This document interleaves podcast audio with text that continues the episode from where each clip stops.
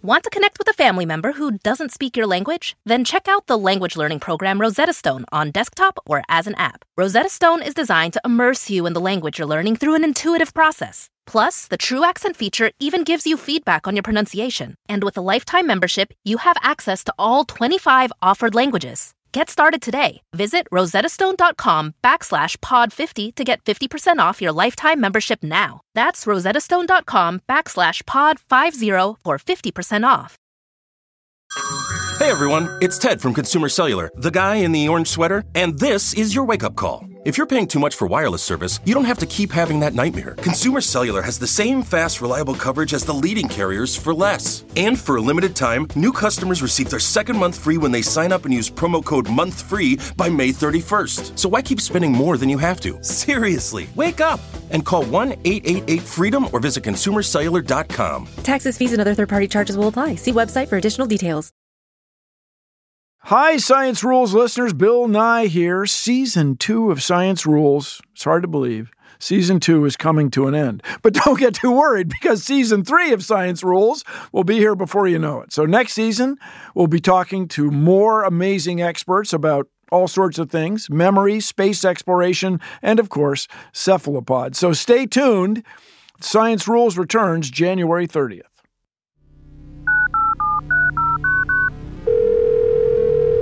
This on? Hello? Hello? We're all science people. Science! Exactly.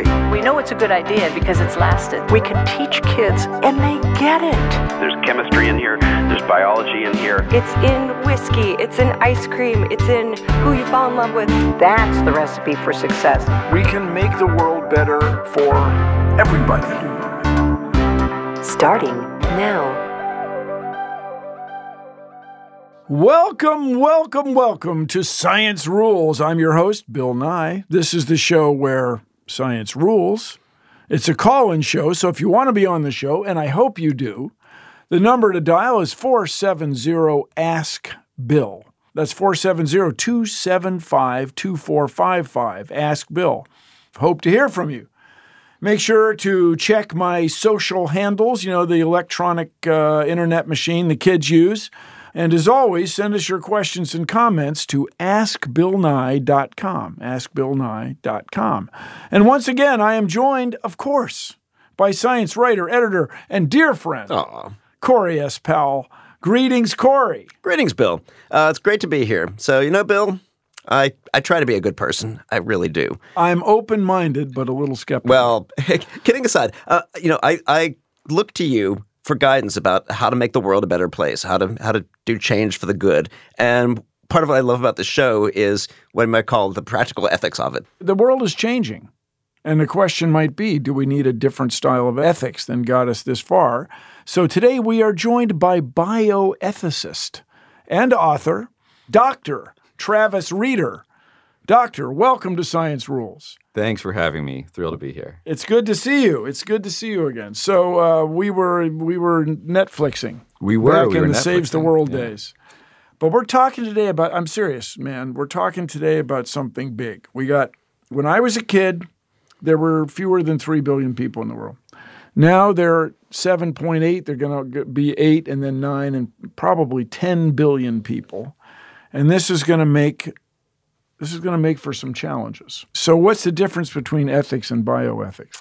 I, I tend to think there's not a whole lot that's special about the bio and bioethics. So the, the kind of uh, standard line is it's the ethics of science and medicine and healthcare systems and biological organisms. Um, but then we have to ask things like, so are animals included? So they're biological. So it's not just human healthcare. What about the environment? Well, trees are biological. And at this point, it sounds like we've kind of started including everything that we're interested It's in. not bad. Yeah, exactly. So bioethics, practical ethics, I tend to think of myself as just someone who wants to do ethics in the real world with real people. One of the first uh, arguments that I engaged with in the philosophical literature was about whether we should procreate in the era of climate change. I mean, should you stop having kids because the climate is changing? Yeah. Well, let me tell you, Doc. People like having, ki- they like uh, interacting. But all that aside, uh, should you stop having kids? And the answer is Uh, I mean, I try to come to a pretty nuanced view, but I, I say we definitely ought to take all these new facts into consideration.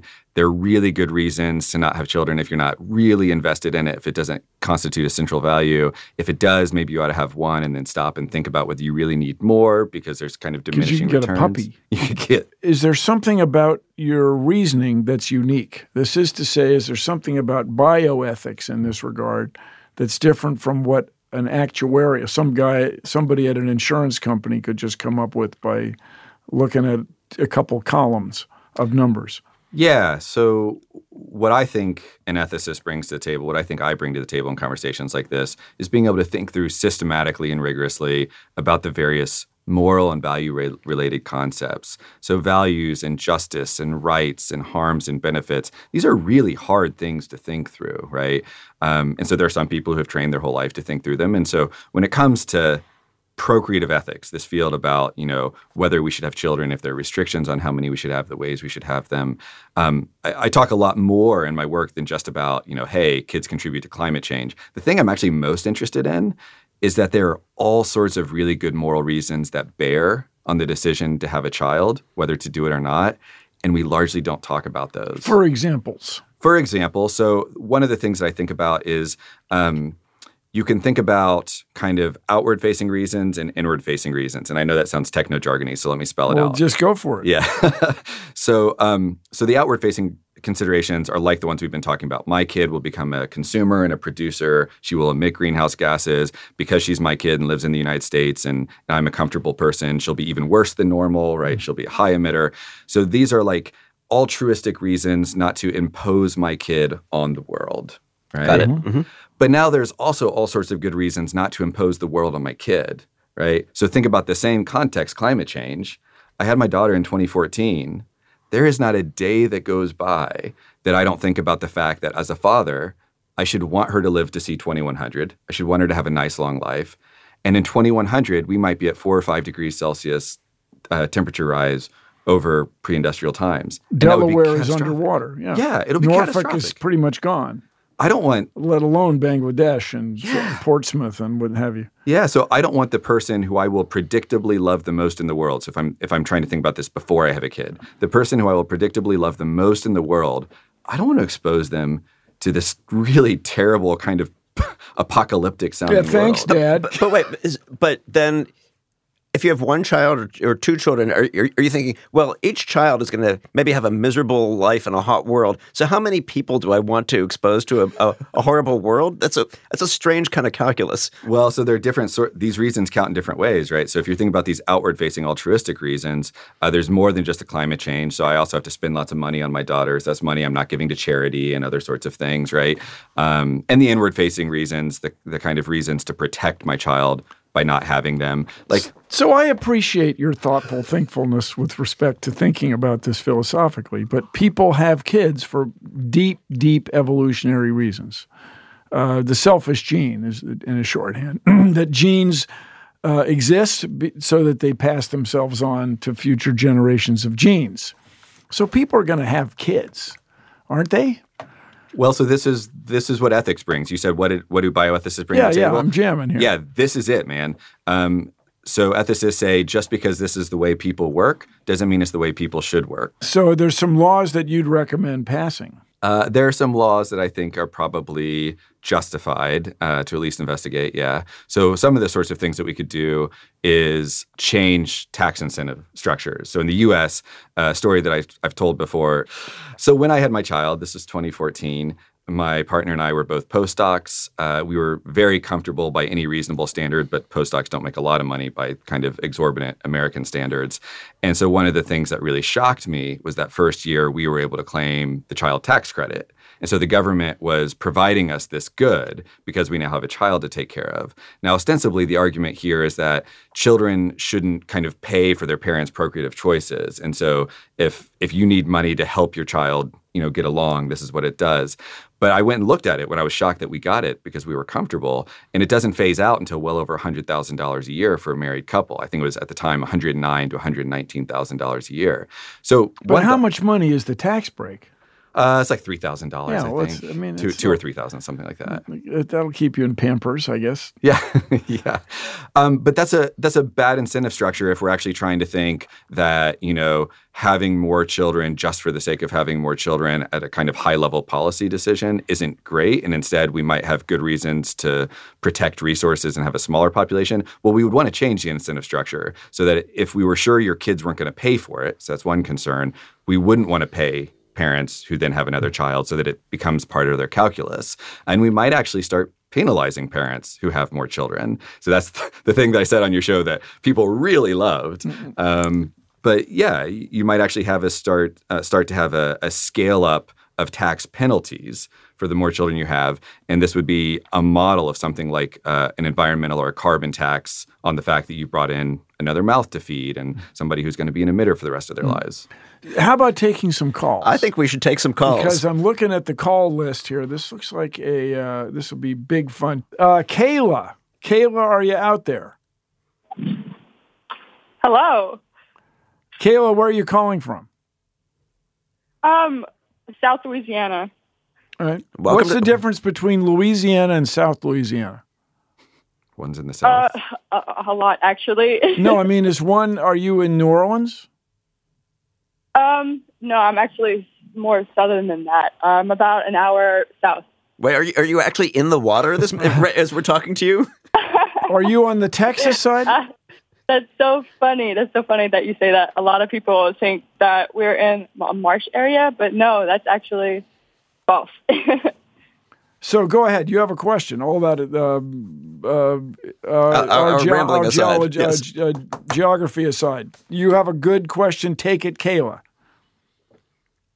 All right. Um, so one, I had to ask you: Is am I really talking to Bill Nye? Yeah, I think so. Yes. I, I'm s- I'm sitting right here, and he sure looks like Bill Nye. I'm, I'm a witness. Yeah. yeah. So there's two other That's guys here. Uh, I see his lips moving and as the voice is coming out, so I'm pretty sure that is Bill Nye.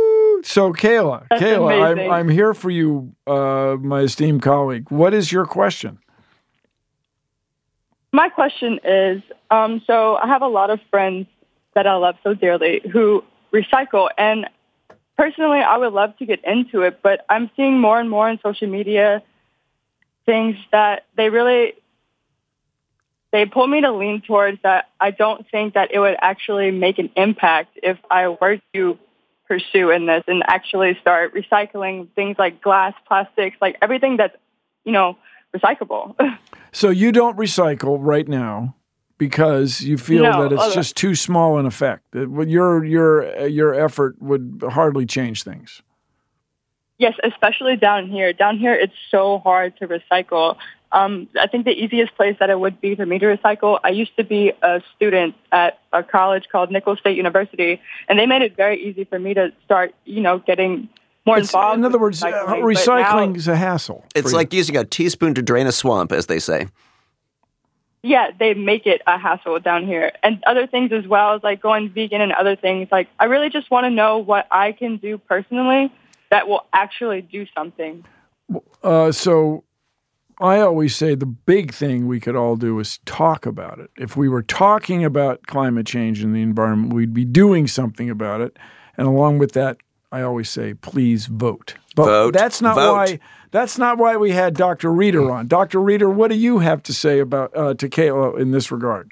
Yeah, well, I mean, the the the self-serving answer, given the research topic we started with, is you know when you actually look at the data, the most impactful thing you can do is have one fewer child. It absolutely swamps everything else. So there's a study that came out that Well, showed I- this. I- I'm sorry, I didn't mean to cut you off. no, go ahead. I said, um, I heard you guys talking about having not having children earlier, and I thought that was so crazy because we were just talking about that the other day. Like, I mean, what what good would it to bring a child into this world at this point? Like, that's just my point of view. Like, I So- just don't feel I don't feel safe about it. So, Kayla, when I was growing up in the Vietnam era and fear of Yeah. nuclear weapons, nuclear war, and uh, and in those days, I went to the first Earth Day in 1970. Everybody thought the world was so polluted we'd never get out of this world alive, and so on. And my friends and colleagues were saying exactly the same thing. Don't have kids. Kids, are, the world they're coming into is so screwed up and such a mess. And this, we didn't even have the internet. We didn't even have social media to help us feel bad about everything. And But- so, but then wow, one of I didn't but- realize it was such a big thing back then. That's what I'm saying. Right, Yeah, but also, is- but then one of the things that came out of that first Earth Day was it led to the uh, or it helped instigate the, The creation Earth of the Environmental Protection Agency yeah, and it was a good the Clean was- Water Act, The protests Act. were, uh, uh, in a sense, effective. Yeah. But if I understand this, Kayla, you guys are talking about this, and this is the very thing you by by you guys. I'm talking about you and your friends, right? Yeah. We're talking about not having kids because the world is such a flippin' mess. Why bring? Why impose that on a kid? Right? Yeah, something like that. And that's the inward looking, um, Yeah. inward looking thing that you, Dr. Rieder, were talking about. But objectively, you're saying, Dr. Rieder, to me and to Kayla, maybe even to Corey, Maybe. Possibly. uh, that objectively, the biggest thing you could do to make a difference in the environment or climate change is to not have another kid.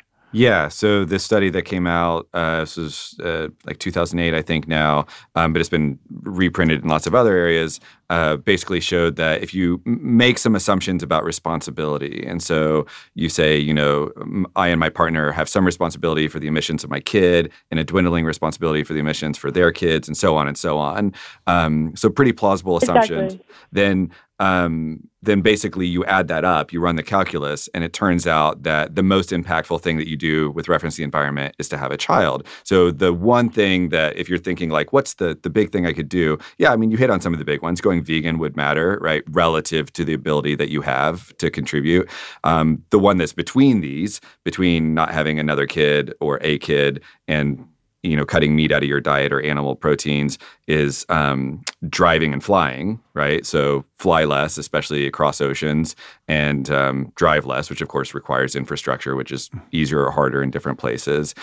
But all that to say, those are just ways to not directly contribute. And we've already been talking about um, look, your own contribution is infinitesimal, right? We're talking about the problematic amount of greenhouse gases in the trillions of tons. And you're talking about emitting, you know, single metric tons or fractions of that.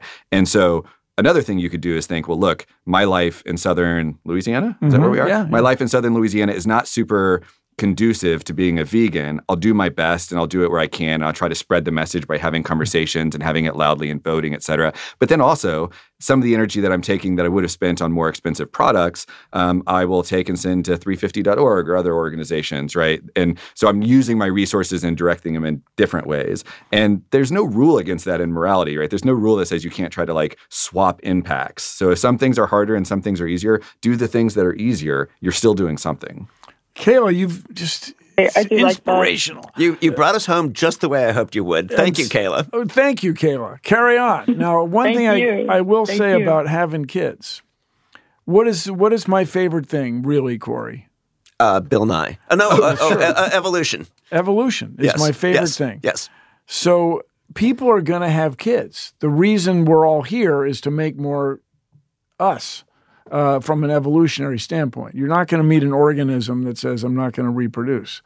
And so people are going to reproduce. But if I understand this, Dr. Rieder, your argument is there are reasonable ways of managing your reproductive tendencies. Is that accurate? Yeah. And they're ethical. Yeah, totally. And and if you say, you know, the reason we're here is because we make babies, that isn't a moral reason. That's a causal explanation. And causal explanations don't always give you moral reasons, right? So sure, the reason we're here is because people were programmed to make babies. That does not mean that you are obligated, you should, or it's even that it's not wrong to make more babies, right? Ethics comes apart from these uh, explanations. So there are moral reasons, and these aren't always the expl- explanatory reasons. Okay, but aren't don't morals come from us? Don't Well, we make up morals? Oh well, that totally depends. Now we're doing meta ethics. That's another. You got to get me on for another call for Freaking that. meta ethics. do- do I need another Whoa. degree in order to understand that? You do, yeah. Okay. no, that's like a meta whole other field. ethics. yeah. Wow. Stick around for more science rules after this.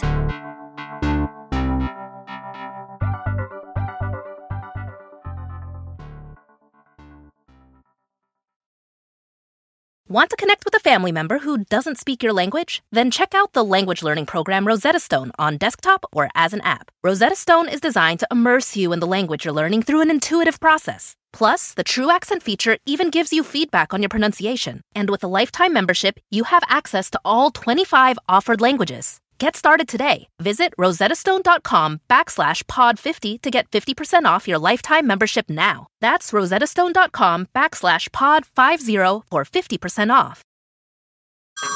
Hey everyone, it's Ted from Consumer Cellular, the guy in the orange sweater, and this is your wake up call. If you're paying too much for wireless service, you don't have to keep having that nightmare. Consumer Cellular has the same fast, reliable coverage as the leading carriers for less. And for a limited time, new customers receive their second month free when they sign up and use promo code MONTHFREE by May 31st. So why keep spending more than you have to? Seriously, wake up and call 1 888 freedom or visit consumercellular.com. Taxes, fees, and other third party charges will apply. See website for additional details. Science Rules is back. Charles, Charles, are you out there? Science rules to Charles. Hi. Where How's are you? going? Where are you calling Um, from, Charles? Uh, Long Island, New York. Ah, yes. Uh, uh, which town in Long Island? Uh, currently, I'm at Stony Brook University, but I'm uh, I live in Port Jeff. Okay. Thank you for it's just. Uh, okay, never mind. The New Yorkers love the New York. That's all. So, uh, Charles, go ahead with your question. Sure. Uh, so my question was, uh, since I know y'all were kind of talking about uh, the sort of uh, implications on birth, and I was I was kind of curious to what extent, because I know, I mean, if you look at the, the statistics, and we're talking about, you know, a, a hotter, more populated world, and and also just like climate change in general, you're looking at a lot of emissions from corporations and a lot of governments that don't necessarily, you know, institutionalize uh, regulation that that prevents that sort of stuff. So I guess my question is like, to what extent do you think this stuff kind of comes into the personal responsibility side of things, and to what extent do you think uh, there are policy changes that that need to be enacted? Uh, I love this question because if nobody else, Well done, Charles. yeah, if nobody else brings it up, you, you, we have to. And this is he he very kindly formed it as a genuine question, but it's usually used as a weapon against the sort of view that I'm talking about. You just want to get beat on, and so there's this view among the the left out there who are very progressive on things like climate change that anyone like me who wants to talk about individual responsibility, like we're really a big part of the problem. Like this is the old Al Gore, you can change a light bulb and save the world sort of mentality, and it's letting Exxon off the hook, right? It's letting all of the major corporations and the governments who aren't doing anything and who bear the real responsibility off the hook. So it's a super important thing to say that I am not talking about saving the world through individual action. I'm talking about we have to do it all, right? So we have to do the policy, we have to do the government work, we have to change corporations, we have to do the high level restrictions, because that is what will make the difference. But here's the question that an ethicist in particular When you say be- restrictions, you mean regulations? So, regulations and restrictions. I mean, restrictions in the sense that we have to leave a bunch of oil in the ground. Oh, we good. Okay, yeah, yes, okay. So actual restrictions. Um, but yeah, so as an ethicist, I want to say all that's true, and I still have this question: How do I live a decent life in the world in which I find myself? And there seems to be, to me, to be something deeply true about the fact that if I fly across the Atlantic for the sake of a good meal in Paris and then fly back home, I've done something morally objectionable given the limited resource that I've just squandered.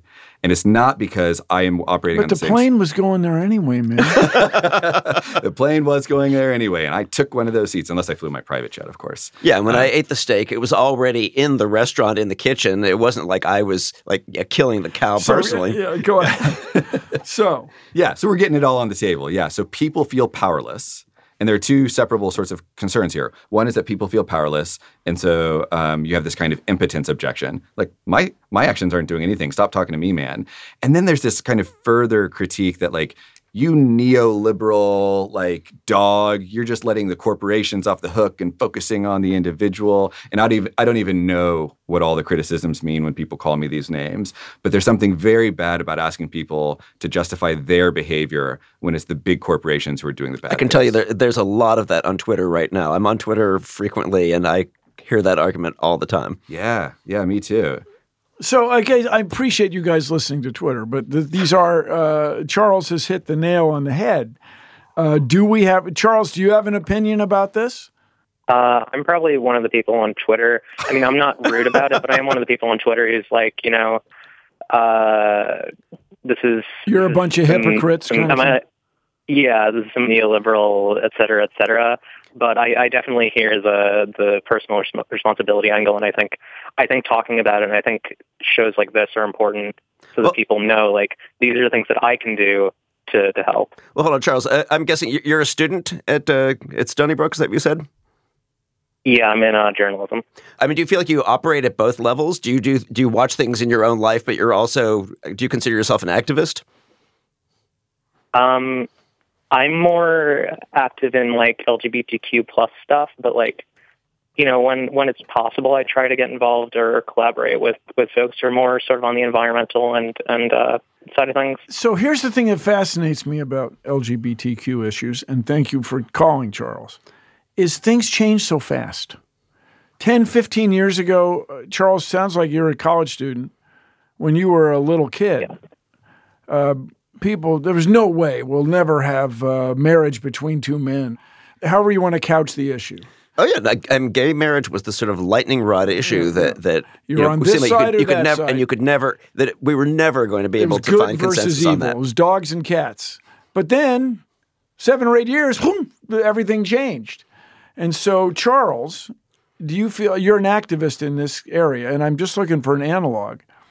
Do you feel there's anything analogous to what you're going through as an activist in LGBTQ issues versus or along with environmental issues? I'm just asking your opinion, Charles.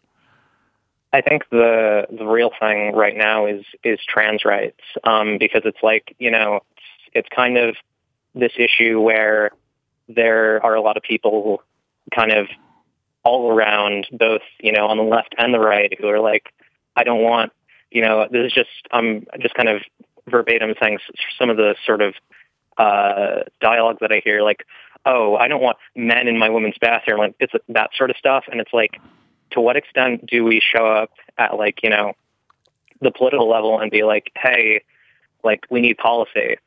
And to what extent are we like there is something deeply wrong with our culture where we have these sorts of assumptions about other people and are like so involved in other people's business. And it's like to what level is that personal responsibility and to what level is that politics So, Charles, I think you touched on something that you know, social norms, kind of what, what we perceive as being, uh, you know, normal, reasonable, acceptable behavior is very changeable. Um, and I think in the case of uh, you know of, of gay rights and gay marriage, the way we saw it depicted in pop culture changed. Uh, you know, Travis, could that happen with environmental issues as well? That if we see a different treatment of the environment in our in pop culture, that people's attitudes could change there as well.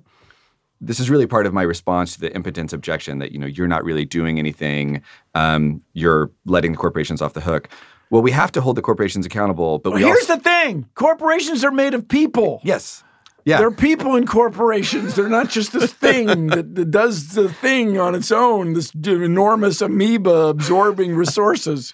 For corporations, it's people. And so uh, governments are made of people. So we uh, this gets into my top down uh, balance between uh, what's possible and what uh, needs to be regulated. And this idea that regulations are bad, I think, is just uh, inherently flawed. Well, just like corporations are people, regulations are people. Regulations are our values. Well, and they're responding to people too, right? Yeah. It's not it's not like they exist in this ethereal plane that is untouchable. And so one of the things that someone like me might be really concerned with is like culture change. You talk to people and you convince them of things and you form values and communities and you march in the street millions of people strong and people see that and it matters and then politicians have to take that into account if they want to be reelected. Like people do in fact matter, right? And so it's not like the there's corporations regulations that exist way up in the sky and then the people in the bottom and ne'er the two, two shall meet, right? We have to do all the things. I would like to go to Michael. Michael, are you out there? Yes.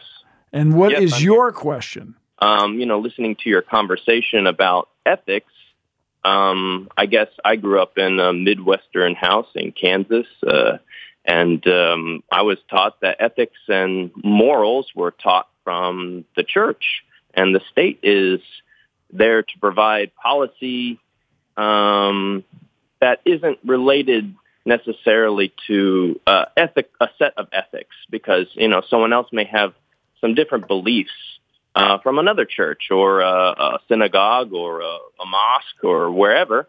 Um, so, I, I, my question is more of where do you draw the line in terms of ethics and teaching ethics, and then backing up in in terms of which how far should the government be going in, uh, down that uh, policy road? So what's so what's an example of a policy that has an ethical implication or an ethic that has a policy implication? Can you think of uh, of an example? Well, I mean, actually, I, the, the good examples. Um, are probably related to like don't murder people. Don't murder um, is we can agree. Most people agree don't murder people. I'm on board. Uh, under most circumstances. Okay. That's right. but we still have uh, extremist groups that believe that that's not necessarily so. Uh, we mean that, that justifying war and so on. Uh, yeah, justifying war or extreme actions that cause violence, or in the case of loss of life. So you have uh, the most obvious, even the most obvious case where you have a majority people saying, yes, let's not murder other people, there are a certain percentage of the population who have deep-rooted beliefs that are not that. So it's okay to bomb is, people you don't know, for example. Yeah, or you know, in the, in so making uh, the education of ethics is is more of what I'm asking. Like, how do you teach someone ethics, a set of ethics? There like, you go. Usually, that's the responsibility of of of spiritual of the church. Yeah. Of, of this is church. hey, that's and, Michael. And that's cool. And now we're and now we're talking about making policies to enforce a certain set of ethics that maybe certain groups of people don't actually have within certain governments. Michael, USA. Do you have do you have uh, something that's governments across the world? Michael, do you have something that's bugging you?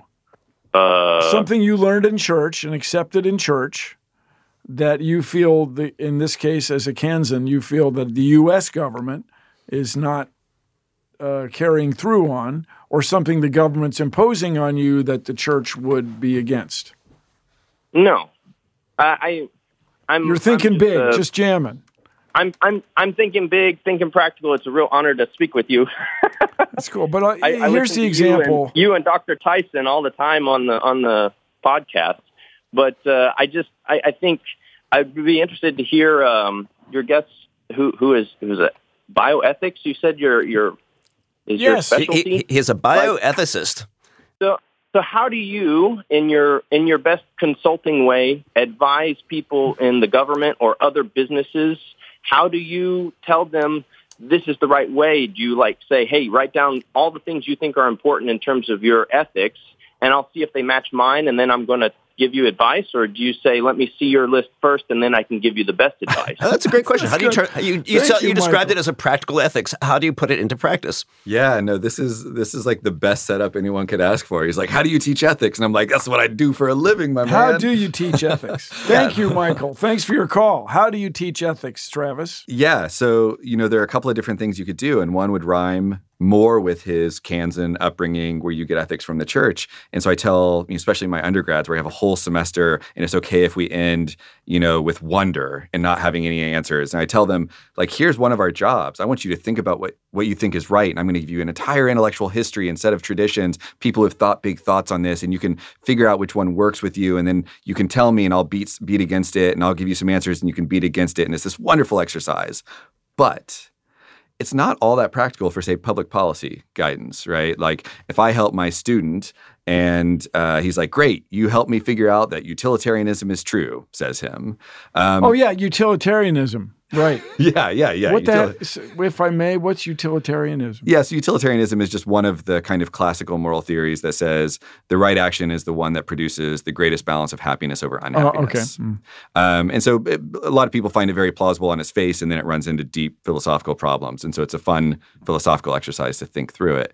Well, America was founded on the pursuit of happiness. It was founded on the pursuit of hap- happiness, that language, right? But it turns out if you try to promote aggregate happiness as a utilitarian, you might do really terrible things. You might hang an innocent person to quell a huge mob, right? Uh, you might enslave a small proportion to make everyone else happy. ending up with a sense of wonder is not enough when you're trying to write laws When you're trying to do something like policy, yeah. Yeah. And so one of the questions Michael asked was, you know, is it okay to have policy that has ethics in it? So here's a secret that I think I've discovered. all policy has ethics in it. If Toot, we toot, toot, toot, toot. Oh, maybe Yes. it's this one. Yeah. We want this one. Yeah. Yes, now we're talking. You know, It goes on. It goes on a lot longer than you'd think. Yeah, that's a lot of might theremin there. to, It's a lot of to. theremin. But that said, So if you care enough as a society to write something down in policy, it probably has implications for health and well-being and happiness and rights and protections of individuals. That's all ethics stuff, right? So we have entire policy intervention suites dedicated to public health promotion. Public health is deeply, deeply ethics, right? It's about promoting the wellness of an aggregate population. So here's a really important question. Whose wellness counts most? How do we prioritize? Like all that stuff isn't settled by science. It's settled by figuring out like what are the correct principles that operate over society. So we have to do ethics is secret number one because policy's shot through with it. And so then Michael's question is super live. How do we do it in a way that's not massively offensive to individuals who hold a very strong view deeply to their core? And uh, there's who's to say who's right? who's to say who's right? And so in a deeply pluralistic society, here's what I tell my graduate students now. So you kind of left Because the, the undergrads, they can't think this big. But No. if they listen to this podcast, whew, cruise No. right to the top. That's right. No, my, my undergrads, like I don't have responsibilities to turn them into little bioethicists, but my graduate students, I'm going to help them advise policy and that sort of thing. Hmm. And so one of the things we talk about right away is if you're working in a deeply pluralistic society, you can't come in and say, okay, I, as a smart philosophy tra- philosophy trained person, know that utilitarianism is true. So I figured out in this instance the correct policy is X. Can a clergy person do that? well, and so if a clergy person does that, the same sort of thing's going to happen. what I mean. Yeah. yeah, so like what's the difference? yeah, everybody is going to say, well, you know, who are you, dude? But if you come in and say, look, all of us are invested in this, whether or not we open this, uh, you know, health promotion site, whether or not we enact climate policies, like this matters for all of us. All of us uh, are going to live long enough to see this. We're invested in the future. Some of us has, have kids and grandkids. Wellness, health, you know, the well-being of our nation, the rights of individuals. This stuff is at stake. Now, where can we find some overlapping consensus? Where can we find enough agreement to actually enact policy that is the right policy instead of just one among many that we like threw a dart at, right? So there we go. That's the best I can do. Michael, you've taken us down a fabulous road here. Uh, nicely done. Thanks for uh, chiming in from uh, from uh, well, uh, originally from Kansas and then from Texas. From Houston, Texas. Yeah. So uh, Yeah, thank you. some of my best friends, as they say. So uh, carry on. Science Rules We'll be right back.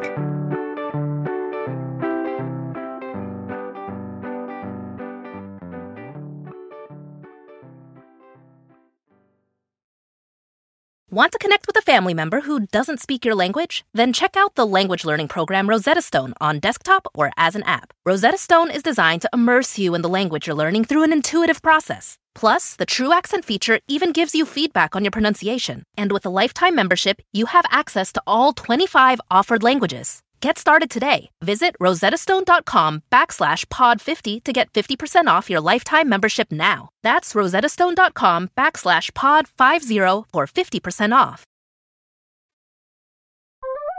You're listening to Science Rules. along this line, motivating people, getting people to participate in policymaking, it brings me uh, to seek, to l- seek out Brooks. Brooks, are you out there? Brooks? Hello? Is there a Brooks? Is Yeah. there is there a Brooks on the podcast? Ah, Brooks. Where are you Yes, calling from? Welcome to Science Rules. Kansas City, Kansas, uh, right Uh, next to KU. The uh, the the the the uh, right side of the river. the right Well, bank. the west side, yeah. Yes, but, but, but the correct side of the river. Yeah. Hold Yes. it, the left side, left Yes. side of the river. yeah. So uh, anyway, what's your uh, what's your comment? Your question?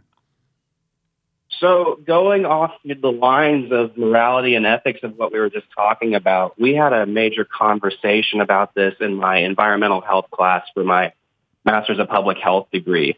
And it's about reaching the most, uh, I guess, immovable of people, kind of like the old adage goes, it's like the impossible force versus the immovable object.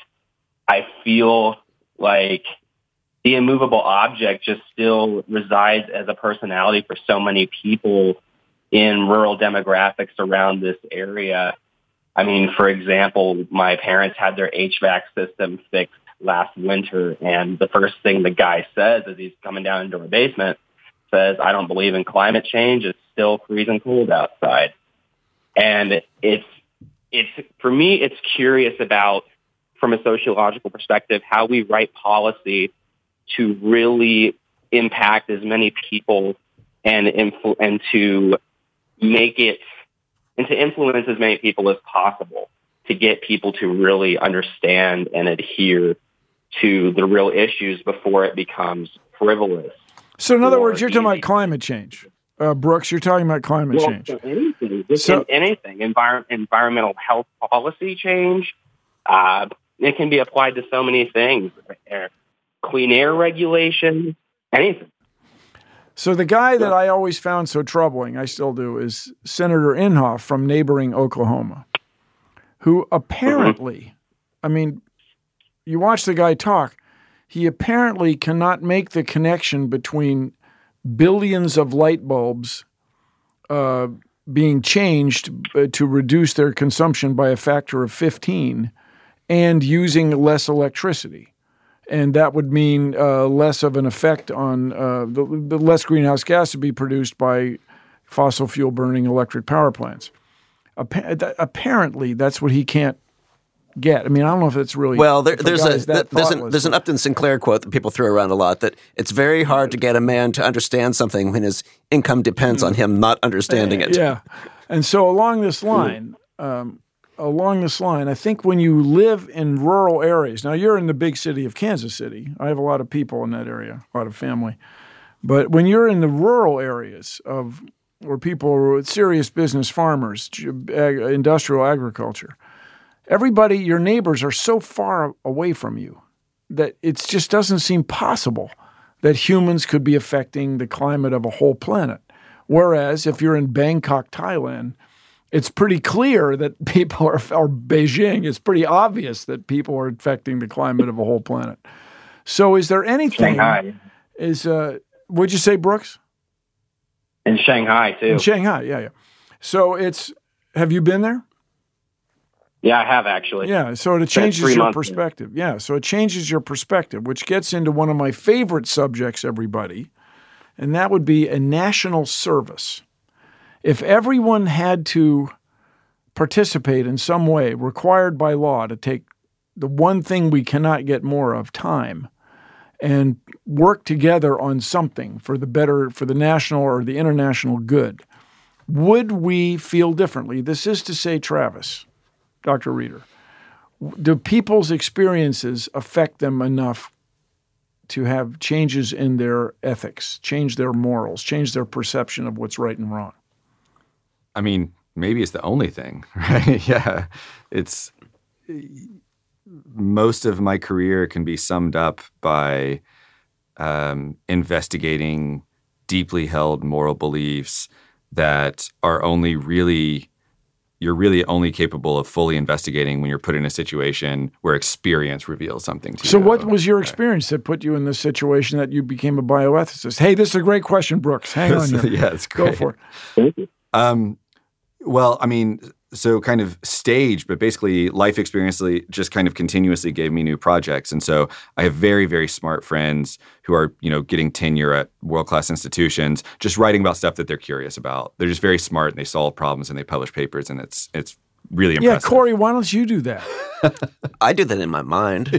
Does that count? If I don't actually put it out into the world, is it still there? Anyway, go uh, ahead. There's a, there's a, there's a philosophical question. A joke. Go for it. So, Travis, go ahead. Uh, and and what it became very clear to me early on that I was going to do is just work on whatever like really felt important to me personally. And so I left my PhD program, which I wrote a really abstract dissertation in. Which was brilliant. I'm sure. Like everyone who's read it thinks it's brilliant. Uh, yeah. Both people. Both people. yes. Yeah. So go you, ahead. you and your mom? Yeah, my yes. exactly. Yeah. And your advisor. Yes. Um, One hopes. But but yeah, as soon as I started thinking about bioethics, the most important thing that I was really concerned with was whether or not I was going to have a kid. And I was like desperately concerned with this because I was thinking constantly about what it would mean to a kid to bring them into the world, what it would mean to the world to bring them into the world. And I, literally spent like four years doing scholarship on this thing that was so striking to me. Uh, and that was my entire first project in ethics. And I worked on that right up until the moment I got hit by a van. And when I got hit by a van, I got my foot blown apart and they put me on opioids for months.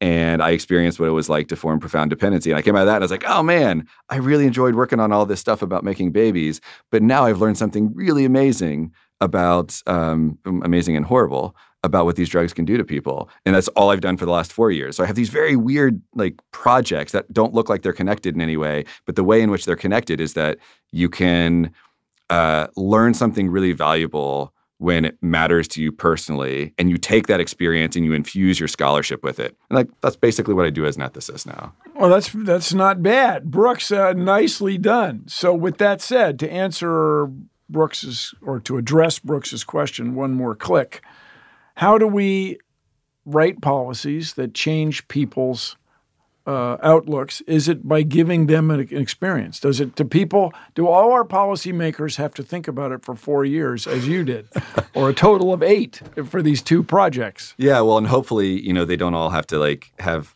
catastrophic surgery to figure out stuff on drugs or you know well that's what i mean yeah so or, but, but people or, do connect through through stories exactly. and through life experiences they don't necessarily have to go through the full trauma but you know, how do you connect to people's humanity that way? Yeah, so you you know you find the people who are doing great work on climate change, and they they know the data, they know the science. At least if they're doing it well, they do. But they're also telling stories, and the stories matter so much. And what I found is that the same thing is true in the drug policy space. If you only talk about epidemiology, the epidemiologists care a lot and the, nobody the, else uh. The um, actuarial tables. Yeah, the yeah. insurance companies' yeah. tables. Exactly. Who's dying? How many and where? So Brooks, Brooks, you're in environmental uh, education, or you're in what? What do well, you do? Uh, public health master's degree. I'm looking to go on to community health education PhD for type one diabetics, but this was a uh, this was a supplemental class. But, did you hold know, it? So do you have experience with do you have experience with type one diabetes? Yeah, type one myself. Yeah, and so you this is why you want to tell the story. Exactly. So we're talking about, you know, experience and vicarious experience or stories and the the powerful role that they can play. And one of the things that I think is really interesting as an ethicist is that you also have an ethics of this sort of advocacy, right? Because with great power comes great responsibility, to paraphrase Spider-Man. Um, but yeah, yeah, so the the idea here is like you, if you're using stories to try to compel policymakers to fix something that you think needs fixing, well, you can also weaponize stories for bad ends, right? You can focus only on the story of the guy who's losing his farm because the climate change policies affected him in some way and ignore all the stories of the people who are, whose lives are being devastated by wildfires and hurricanes, et cetera. And so if you don't locate the story in a broader context of evidence base and science and data, you can really manipulate people that way. So yeah, I know we have the power. Hey, yeah, so we have to do it right. So this is a great call. Thank you. Thank you, Brooks. Carry on. Thank you. Oh my, oh my. Corey. Uh, from a from a purely moral, ethical standpoint, I think it's time for the lightning round. The lightning round. Just be, out, of, out of consideration for our listeners and to promote the greater good. Uh, so, Dr. Rieder, are you ready for the lightning round? I, I guess. Let's see. Okay, what about the trolley problem? The trolley's going down the track. On one side, there are five people tied to the track. If you throw the switch, there's you go down the, the other fork of the track and there's only one person tied. Do you stand up and throw the switch? Uh, and so you only kill one person deliberately. You deliberately killed one person, or do you allow tracks take their course and kill five people with you taking no action? Throw the switch. Okay, throw the Excellent. switch. There you yeah, go. Because you're choosing uh, the the lesser of evils. Yeah. All right. Uh, organ harvesting. Do you kill one person to save five people? Nope. Prisoner's dilemma dilemma. Do you confess? You're both in prison, and the man, the, the authorities are trying to get the story out of you. Do you rat out on the other guy or not? Is uh, that accurate? Did I do, make it too short? No, no, no. Yeah, you did it. You did it. Um, so it's perfectly rational to always rat, which is the problem. Um, but if you've made a promise to the other person that you're going to keep your trap shut, then you should keep it. And both of you should keep it. And you're probably going to be a sucker, and the other guy's going to confess, and you're going to go to jail for a long time. But if you've made a promise, you should keep it. If I made no, damn. Nobody said it's easy to live a moral life. That's uh, right. Nobody, no. Did anybody say that? And if he did or she, would that moral? Now, is it more important to recycle or to donate to a political campaign? Depends on the political campaign and where you live. But if you are living somewhere where your donation has a real chance of making a difference in the right direction, absolutely donate to the political campaign. I can't come up with a scenario in which that would come at the cost of recycling. Like, look, you should do both. But if you had to choose because some madman was putting it to you, uh, if you're in the right state in the right district, donate to the political cause. You don't even have to be in the right state in the right district. You can donate to people Well, in that's other states, and I, I There you go. recommend it strongly. Uh, what is one thing everyone should do to live a more ethical life? Actually, try to think about the reasons on which they're acting. Oh my God, that sounds blissful. So here's what I think, if I may offer this one thing you can do to lead a more ethical life. Let's hear it. Put yourself in the other guy's position. If Yep. you can think uh, that you would be the guy getting the organ taken out of your body or receiving the organ or getting in the motorcycle wreck, but if you could put yourself in the other person's position as you ponder the questions, I think we would all be a little better off. Dr. Uh, Travis Rieder, thank you so much. It's a great conversation. Thanks a lot. This has been fantastic. Well, thanks for having me. This has been an absolute delight. I'm Bill Nye. I am Corey S. Powell. And remember, when it comes to the ethical part of our universe, science, rules. If you like Science Rules, please take a moment to rate and review it in Apple Podcasts and on Stitcher.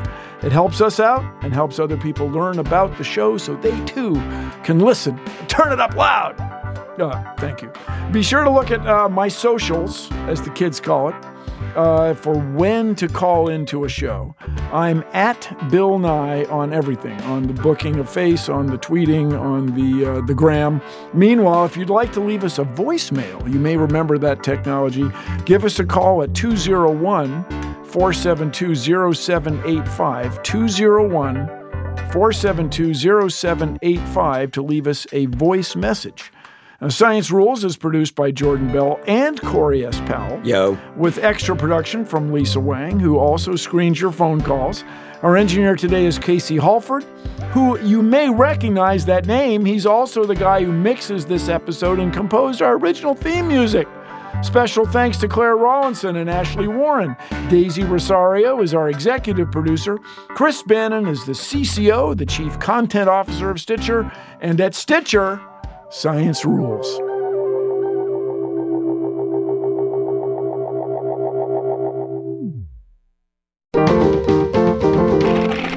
Stitcher.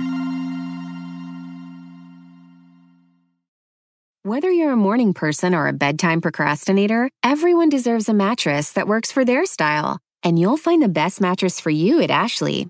The new Tempur Adapt collection at Ashley brings you one of a kind body conforming technology, making every sleep tailored to be your best. The collection also features cool to the touch covers and motion absorption to help minimize sleep disruptions from partners, pets, or kids. Shop the all new Tempur Adapt collection at Ashley in store or online at ashley.com.